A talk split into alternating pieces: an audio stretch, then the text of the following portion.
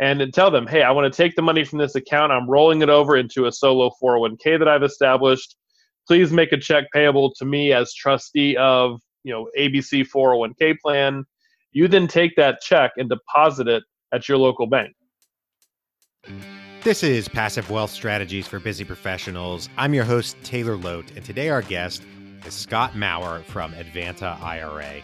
Today we're going to talk about the solo 401k or the QRP or whatever you want to call it, and the important distinctions between that investment structure, that that account type, and uh, a self-directed IRA, and who qualifies for a solo 401k or a QRP or whatever you want to call it because there's a lot of misinformation out there right now of people pushing the solo 401k, or I should say, recommending the solo 401k for folks that don't qualify, just because the solo 401k has some very important advantages over the self directed IRA. I use a self directed IRA myself. Uh, this conversation spurred me to look into starting my own solo 401k. So it's a very informative conversation. I got a lot of actionable information out of this conversation. So I hope you will as well from Scott Maurer with Advanta IRA. Without further ado, here's the interview. Scott, thank you for joining us today. Hey, no, no problem, Taylor. Happy to be here. Happy to talk with you. We're going to discuss solo 401ks are important differences between those and the self-directed IRA, which we've talked about on the show before. But before we get into that, can you tell the listeners about your background and what you do? Sure. Um, um, again, my name is Scott Maurer. I'm with a company called Advanta IRA. My background, kind of from an educational perspective, uh, I'm a licensed attorney. Although what I do for our retirement plan company really doesn't involve my uh, any legal expertise or legal training that I've had uh, in the past. But what I do with Advanta IRA is really focus on our business development. Uh, and our business development strategies are really built around educating people about uh, both self-directed IRAs uh, and self-directed 401ks. The you know obviously we're going to talk about the differences between those. Um, certainly, we educate people though on all aspects of those accounts, the contribution limits, the deadlines, what you can invest in, what the rules are. Uh, and that's really what I spend most of my day doing uh, is you know talking to, to general individuals, you know individuals looking to refer people, um, and just giving them kind of the uh, A to Z of, of self-directed self-direction in general. Just you know, again, our our business development strategy is really just to inform and educate, uh, and figure that'll help that'll do enough to, to keep us pretty busy. Cool, great. So uh, that that is a great way to generate business, and uh, that's why we got you on the podcast today, I'm sure. So nothing wrong with that. Can you let let's get right into it. Can you tell us some uh give us a high level overview of the solo 401k uh, in comparison to the self-directed IRA? So the I mean the self-directed IRA is is I mean they've both been around for a long time. And I think more people are familiar with the self-directed IRA uh, mainly because you know a lot of people have former employers plans they may still be working for people and it's, it's very easy just to roll into an, an ira account uh, and then in turn make those investments. Um, so for an individual who is working for a business where you have a W-2 salary, um, their IRA account is the mechanism by which they they invest. So a lot of people are more familiar with that type of vehicle. The solo 401k is is something that's been, again been around for a while. Just not many people know about it because it is a, an account specially geared to those who are either who are self-employed who don't have employees basically that allows them to take take full advantage of what a 401k would offer, but apply it just simply to their small business. Um, so it's a specialized plan. Sometimes it's called a QRP, uh, here Uni, UniK, Individual K. They're all the same thing. It's a 401k for an, you know, an individual who owns their own business who doesn't have employees, and it gives you a lot, kind of more, you know, different benefits than the IRA has. There are a lot of similarities, uh, but there are some key differences between them. So people who are self-employed definitely an account you should be looking at. Uh, if you haven't, it's, it's again, there's some CPAs out there who are, who are up to speed and very knowledgeable about it. Uh, and will bring that to, to a client's attention, but a lot of them that aren't, and quite frankly, and then they so a client can have their business be self-employed, and their accountant is not thinking about retirement planning for them or different ways to get money in accounts. Um, but the solo K is is definitely a, a very powerful tool for those who qualify. Awesome. So you know there are very important differences between what one can do with a solo 401k and a self-directed IRA. At least to my understanding, I'm I'm certainly not an expert on either of these, especially solo 401k. So, can you tell us about you know the differences between what one can do with a solo 401k and a self-directed IRA? Because there's a lot of uh, conversation on internet forums like Bigger Pockets and various Facebook groups about, oh, get a QRP, get a QRP, but you know why? What's what's the difference really?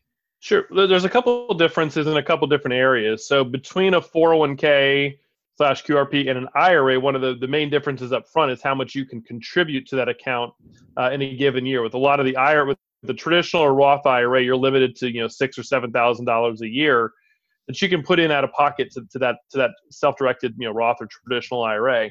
So one big difference, the solo 401k, again for those of you who are self-employed, you can actually contribute up to $56,000 a year uh, into the solo K plan. And you have the ability to designate up to 19,000 of that money as Roth contributions. So if you're looking to get more money in a tax-free vehicle, a solo 401k where you elect a Roth feature, one of the huge differences is simply you can put in $19,000 a year into the Roth portion of that 401k and then add your employer's match on top of that. Again, where you're getting a, a combined $56,000 a year contribution into that plan. So quite a bit more on the contribution level. That certainly is one one big difference. Um, I think another key difference, uh, uh those people who have 401ks are probably familiar with this, is that you can borrow from it. Um, with the IRA account, you are prohibited absolutely from borrowing against your IRA account. With 401k plans, you can borrow up to $50,000 or 50% of the total account value, whichever is less. So that's again a huge uh, benefit. You know, if you ever need a, loan, you can borrow from that solo 401k. Um, and I think the uh, you know one of the other the key benefits is a little little technical uh, road here, but when you are investing with an IRA account into real estate that has leverage as part of the investment, you're buying a single family home with a mortgage, or whether you're investing into a a syndicated deal where there's there's leverage involved, your IRA is subject to something called something called unrelated business income tax or UBIT tax that tax does not apply in most cases to a solo 401k plan. So that's again, if you're looking at investing in real estate with your retirement funds, a solo K again, if eligible, gives you the ability to do so into those leverage deals where you might have a greater potential for return and not have to worry about that UBIT tax.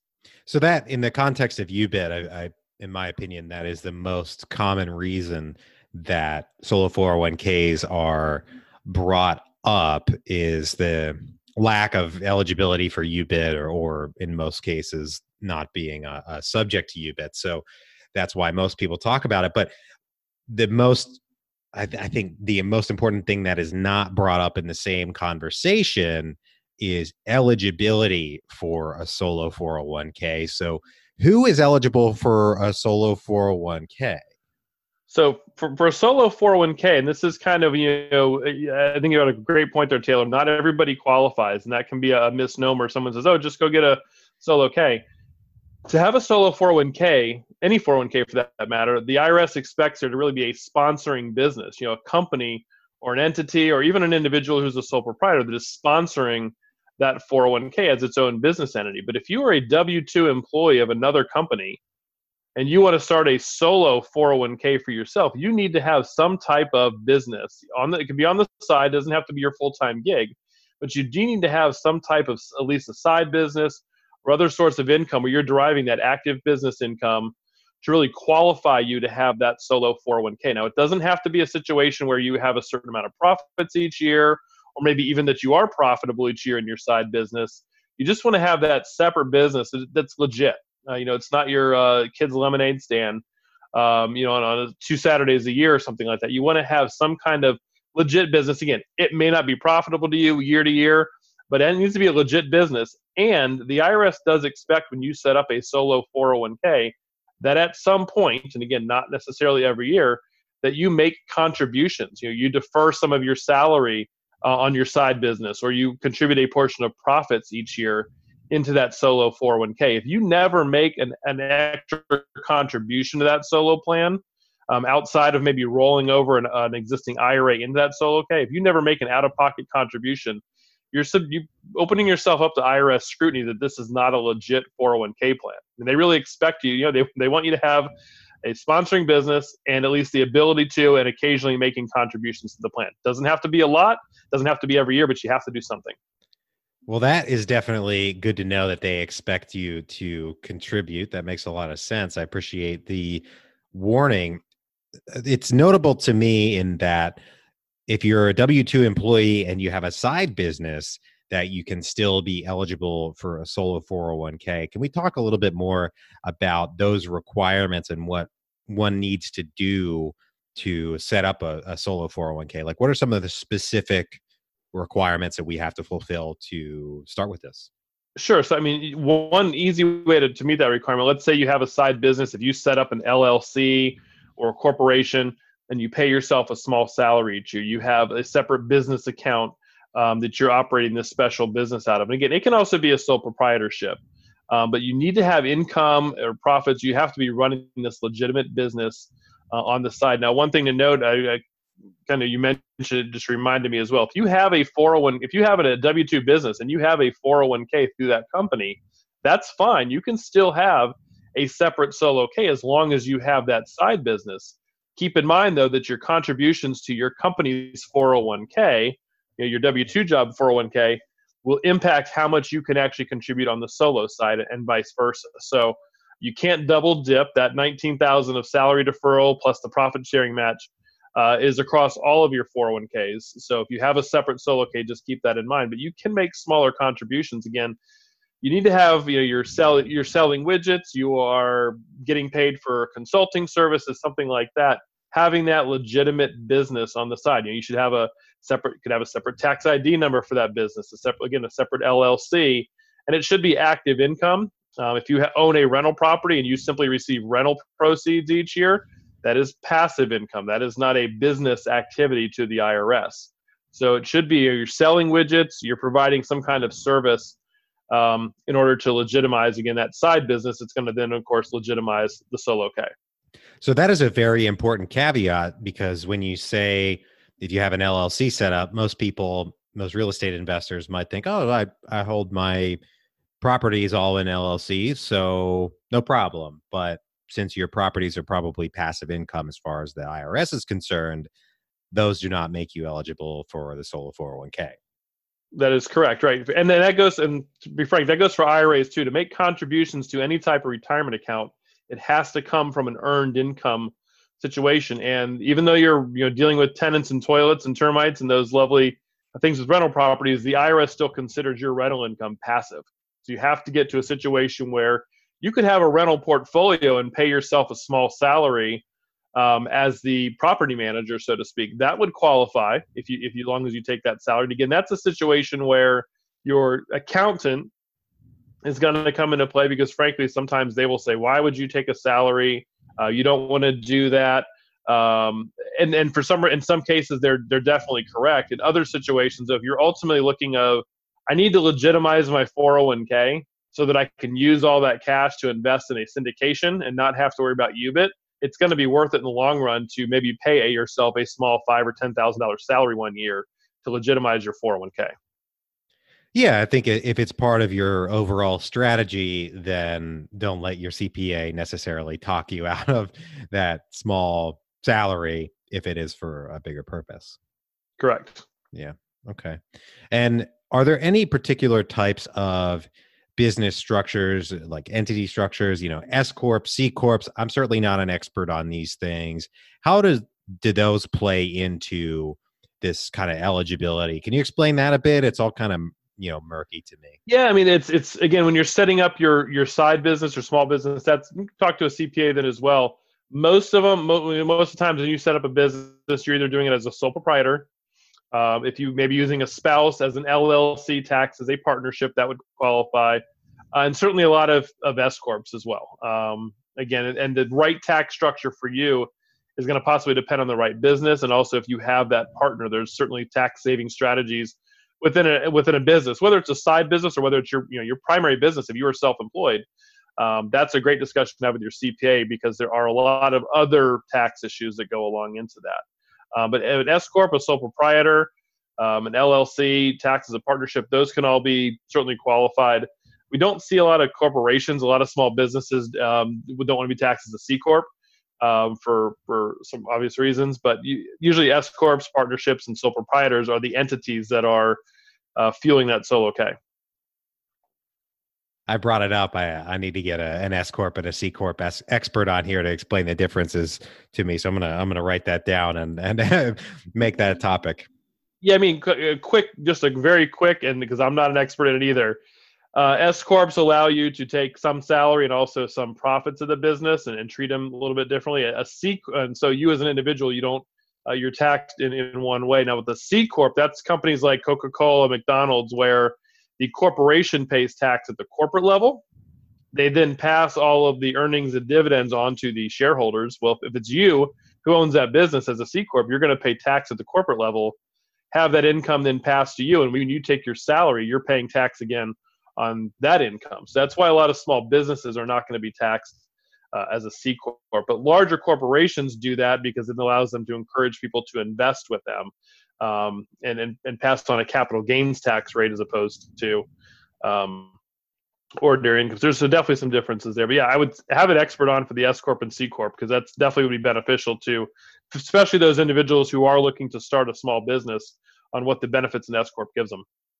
Well, that is definitely good to know. I, I appreciate the the high level overview. Um, I think that has clarified a lot for me. As far as actually deploying funds that are in a, a solo 401k, so as we currently record this, the episode that came out yesterday was about checkbook control IRAs. Now, when this is going live, when you're as folks are listening to this, it'll be a few months ago. But uh, if you want to look back to that, if we compare the actual use of funds in a solo 401k to maybe a checkbook control IRA or a self-directed IRA. What does that look like and and how do fees compare and the actual nuts and bolts of actually deploying that money say into a real estate syndication or a rental property or things like that? Yeah, I think that that's a great point. I think this is where you're going to see another huge benefit that the solo K has over the, the self-directed IRA the self-directed IRA, as you mentioned, if you want that type of checkbook control where you, you know you the money's in an account that you can simply write a check out of, you're not having to go back to your IRA custodian. It requires you to set up an LLC. So you're going to have to set up an LLC in a state, pay a fee uh, to get it set up, pay an annual fee going forward to keep that LLC active. So for a self-directed IRA, you cannot be your own trustee or custodian. You have to have a company, and that's something we do for clients uh, at Advanta but to get that direct control, you have to then sort of set up basically an LLC. Some people have used trust here and there to get that checkbook control. Now with a solo K, you are the trustee of the plan, and as such, you can open up a bank account. You can go down to your local bank where you have all your other accounts at and open up a bank account in the name of the solo 401k that you establish. You can roll your funds into that bank account and simply do all your investing in and out of that, that one account. So we call that an advantage. We call it a do your own 401k. We can provide you with the 401k plan document.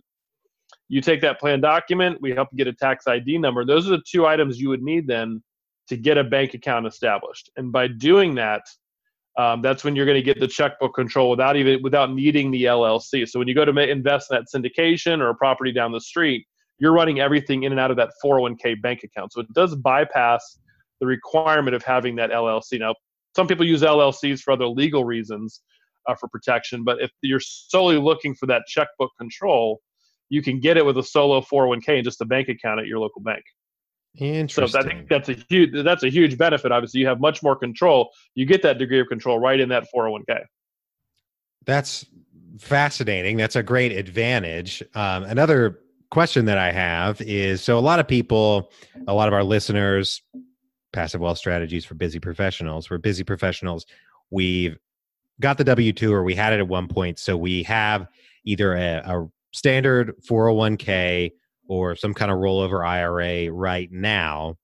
If we want to go down this road of the solo 401k, how can we become eligible to roll those funds in the rollover IRA or what have you into a solo 401k or can we do that at all what are our options you can. So if you if you as long as you're eligible to have the solo 401k and you get it set up, your next step then is either to, to fund it, you know, with new contributions that you make from your business, or if you have an old 401k or a rollover IRA, you simply contact the administrator or custodian of those other accounts and tell them, hey, I want to take the money from this account. I'm rolling it over into a solo 401k that I've established. Please make a check payable to me as trustee of, you know, ABC 401k plan. You then take that check and deposit it at your local bank. So they're going to issue you a 1099 form showing that they distributed that, but they're going to code it. They distributed it to a qualified plan, basically your 401k. So no taxes are withheld. The IRS is not going to expect any uh, income tax to be paid because it was rolled over to a qualified plan. So going back to the limits on contributions and, and what have you, how does that play into rollovers? Is there any limitation or how does that work? It, it does not. It actually doesn't play into it all. So the IRS only limits retirement accounts, IRAs and 401ks each year to how much you can contribute out of your pocket so that for the solo K, that $56,000 number, that's only for new money going into the plan uh, from your own pocket. If you have money in an, an old 401k or an IRA account, that is money that's already been contributed. So there is no limitation on rolling that money into the solo K. Okay. So that so, yeah, so your contributions are not affected at all by other monies you're moving in from IRAs or 401ks. Interesting. So now I'm I'm formulating some plans in my head for you know what I need to do for you know because my my syndication business will make me I believe will make me eligible. So uh, we might need to have a conversation about this later.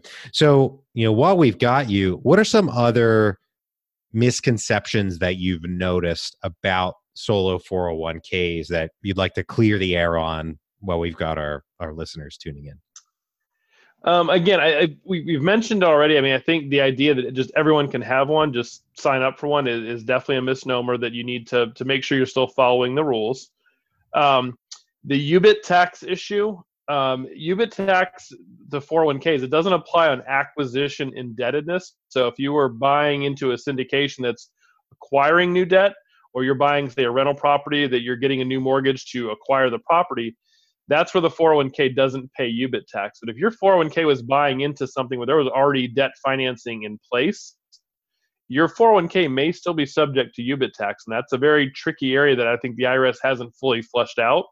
So that's something to be careful on, as well as if your 401k was invested into an actual business. That's where UBIT tax applies to IRAs as well, not just in the leverage real estate arena, but if your 401k was invested as a partner in a local restaurant, or your 401k is getting business profits back each month, your 401k is still going to be subject uh, to that UBIT tax. So again, that's something else that uh, you got to keep in mind. Um, I don't know if it's a misnomer or misconception, but one thing to remember about 401ks, we are just talking about the rollovers and the transfers from IRAs and old 401ks.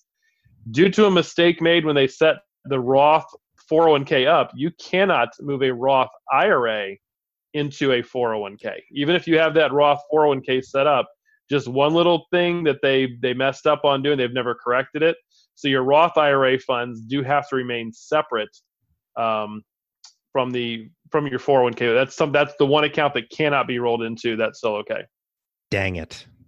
Yes. Yes unfortunately that's the rules.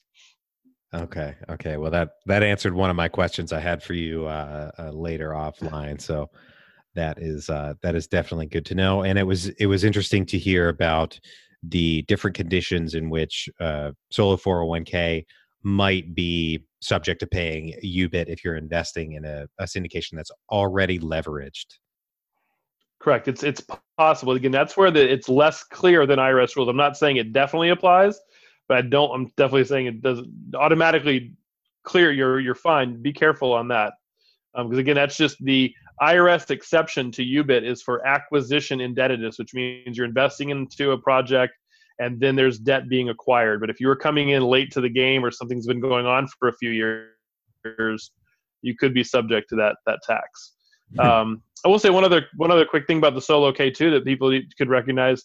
If solo 401ks, everything solo, that would mean one. Well, solo 401ks can cover, say, both a husband and wife um, or business partners, as long as you don't have any common law employees. You know, people who are working, who you're paying on a W 2 who are working more than a thousand hours a year for you. You don't have any of those individuals, and all of the quote employees are business owners or spouses of the business owner. They can also participate as well. So we've seen businesses with husband and wives both being able to contribute to that solo that same solo 401k plan. Interesting. Those are interesting stipulations that uh, we'll need to keep an eye on as we set up our our solo 401ks. Right now, we're going to take a quick break for our sponsor.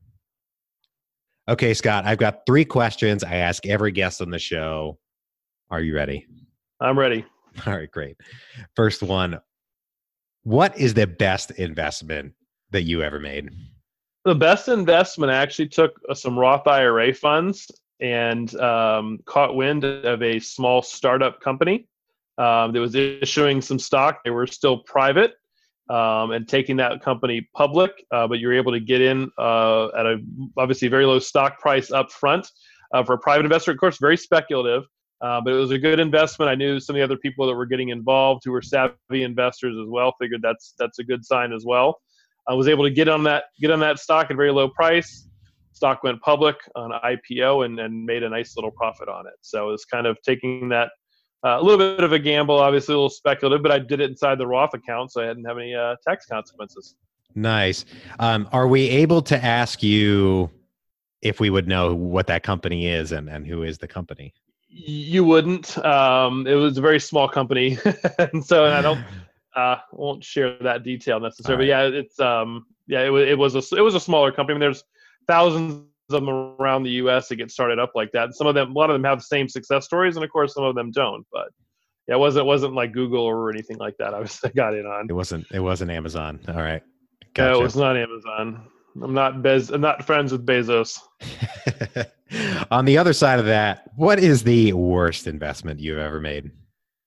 Well, I was uh, much younger at the time. Um, I spent a lot of. Uh, I used to cut grass for you know earn my chore money per week growing up, and I would spend a lot of that money uh, at the local baseball card store, buying and uh, buying different baseball cards, football cards, because at the time um, those stories were coming out of the people who were discovering those old cards in the attic that were worth you know 50, 100 grand um, at the time, and so I spent a lot, a lot of money uh, growing up on baseball cards with the hopes that um, I would already have that collection that was going to be fifty thousand dollars a card. And turns out, uh, I guess that's not the case. They're not really in demand anymore, and I still have them all. Oh man. Well, at least you have the memory and and the important lesson. So. Yep. Yes. You know what you gonna do. My favorite question at the end of the show is: What is the most important lesson that you've learned in business and investing? Uh, I think it, it, it's surrounding yourself with the right people. Um, when you go to make any investment, you're investing in real estate. You need to have the right team to evaluate the real estate property. If you're investing in private equity, you need to know how to evaluate. And if you can't, you need to know who to ask. And I think that's probably the most important thing um, is really surrounding yourself with the right people who can answer those questions um, that you don't know the answer and that you can trust them to give you that that right answer. Nice. I like that. So, Scott, thank you for everything today. This is a great topic that I was really looking forward to covering on the show. If folks want to learn more about Solo 401ks, more about your services, where can they get in touch with you?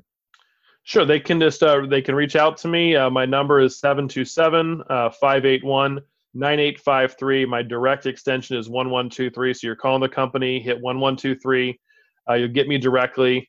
Um, you can also go to advantaira.com. They're on one that we have a meet the team page. You can can see my face and you can email me directly from there as well. Nice. Great. Well, once again, thank you for everything today. Uh, this is a very interesting topic, and I feel like there's a lot of murky information out there. So I'm I'm glad you uh, you cleared the waters for us today. Sure, no problem. Anytime. All right. Thank you, everyone, for tuning in. If you're enjoying the show, please leave us a rating and review on iTunes. It's a very big help. If you know anyone that could use a little bit more passive wealth in their lives, please share the show with them and bring them into the fold. I hope you have a great day and a great rest of your week, and we will talk to you on the next episode of Passive Wealth Strategies for Busy Professionals. Take care. Bye bye.